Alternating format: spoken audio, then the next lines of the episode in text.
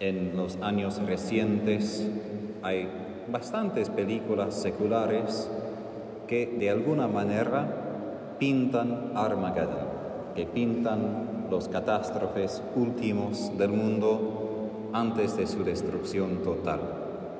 No sé por qué el mundo hoy está tan fascinado con terror y horror de esta manera, pero las películas, como digo, están creciendo en su número.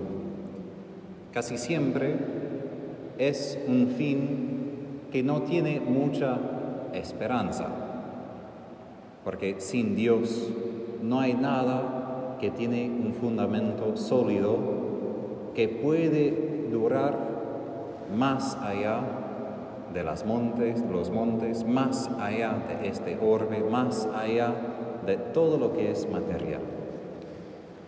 ¿Por qué comienzo así? Porque en nosotros creo que esas películas reflejan algo del miedo que está en el corazón humano, que sabemos que hasta los fundamentos más sólidos de nuestras vidas pueden derrumbarse. Eso es también, como he explicado en otras homilías, también mi experiencia personal.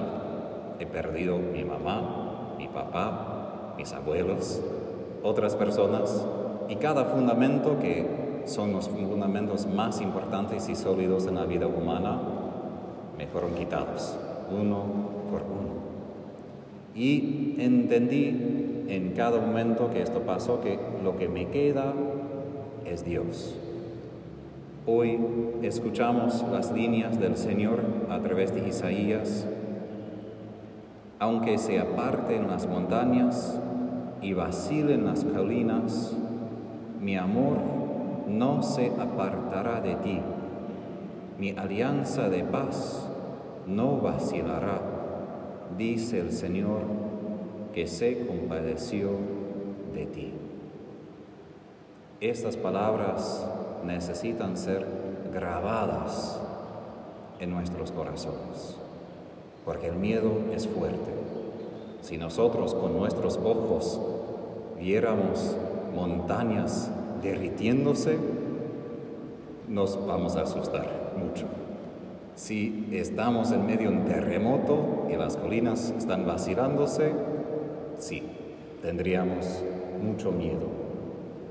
¿Y qué es el opuesto del miedo? Sí, la valentía, pero en la carta de San Juan, él compara el miedo con el amor. Con el amor es perfecto, no hay lugar en el corazón para el miedo. Y donde hay miedo, quiere decir hay falta de fe, falta de esta certeza del amor de Dios por nosotros. Y la valentía cristiana no consiste tanto que yo soy tan fuerte que puedo enfrentar mi enemigo o peligros, sino que yo puedo enfrentar todo lo peor porque Dios me ama. Como San Pablo dice en casi su himno de Romanos 8, cuando dice ni principados, ni potestades, ni poderes del pasado, ni del futuro, ni del infierno, ni del imperio romano, ni de nada, me pueden vencer porque no porque soy fuerte, a causa de Él quien me ama. Y ninguno de estos pueden cambiar que Dios me siga amando. Punto final. A veces cuando escuchamos las palabras que Dios nos ama son palabras muy fáciles de decir y a veces cuando se dice en el mundo de hoy son como palabras azucaradas, como, ah, Dios te amo, te preocupes y todo. No. El amor de Dios muchas veces se hace muy real cuando, cuando sí las montañas se apartan, cuando sí las colinas vacilan, cuando sí todos los cimientos del orbe desaparecen. El amor de Dios no es simplemente azúcar para nuestro paladar, es el fundamento más importante y cuando todo esto pase, esto es el fundamento concreto que permanece para siempre. Hay un canto, no puedo compartir con ustedes porque todo en inglés, pero hay un canto desde mi niñez muy utilizado en las misas en Estados Unidos que comienza con estas líneas, que aunque las montañas se pulvericen y aunque el mar no existe, mi amor por ti permanecerá. Y esto es el fundamento de nuestra fe, es la esencia, es el núcleo. Obviamente hay mucho más, pero eso es lo que el Señor bajó del cielo para grabar en nuestros corazones. Y si pensamos en la Virgen María, la Inmaculada, porque ella fue inmaculada, sí, por la gracia de Dios, todo esto. Pero quiere decir que ella fue completamente convencida del amor de Dios. No quiere decir que no enfrentó tiniebla, no enfrentó tentación, pero quiere decir que ella construyó su vida sobre este amor. Y cuando sí ella vio los cimientos vacilándose en Calvario, se dio cuenta que aún en ese momento su amor sigue. Y ella nos acompaña en los momentos difíciles para convencernos una vez y otra vez de este amor. Por nosotros, en los momentos difíciles, cuando parece que no tenemos nada, otras personas se van o estamos simplemente con sufrimiento y dolor, en ese momento es cuando recordamos hay algo más allá de esa oscuridad que siempre me acompaña y es este amor hay un testimonio de Immaculée Ilibagiza. Es una africana de Ruanda, conoce a los marianos de allá.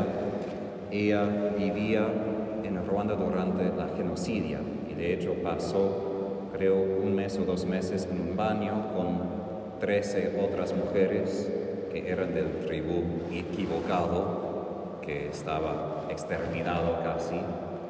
Y ella contó que antes ya era católica, practicaba su fe, pero solo en este momento, cuando no podía hacer nada de ruido, porque hasta los otros soldados entraron a la casa para buscar a esas mujeres porque se dieron cuenta que se habían desaparecido, solo en ese momento ella se dio cuenta de verdad, como dice Santa Teresa de Ávila, solo Dios basta.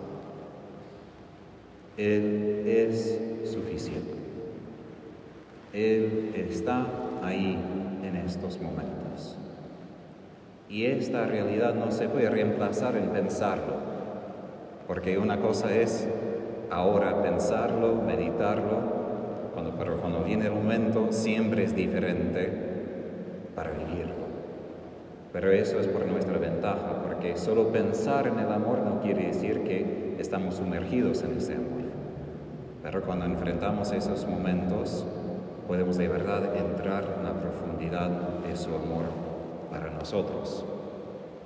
Toda esta primera lectura habla de este amor de Dios, particularmente de este amor después de su castigo, después del sufrimiento o aún en medio del sufrimiento.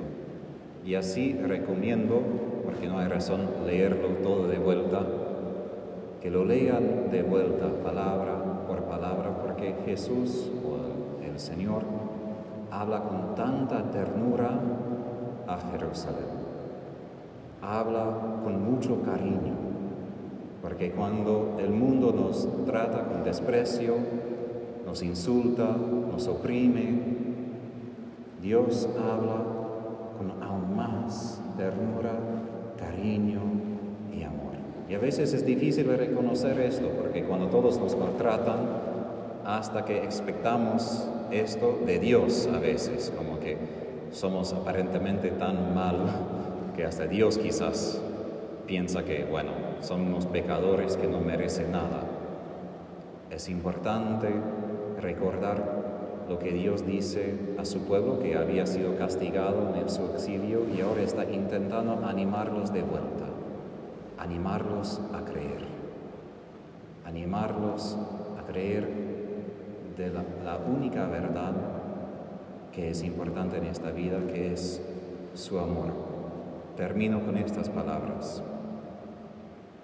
Por un breve instante te dejé abandonado, pero con gran ternura te uniré conmigo. En un arrebato de indignación te oculté mi rostro por un instante, pero me compadecí de ti con amor eterno, dice tu Redentor, el Señor.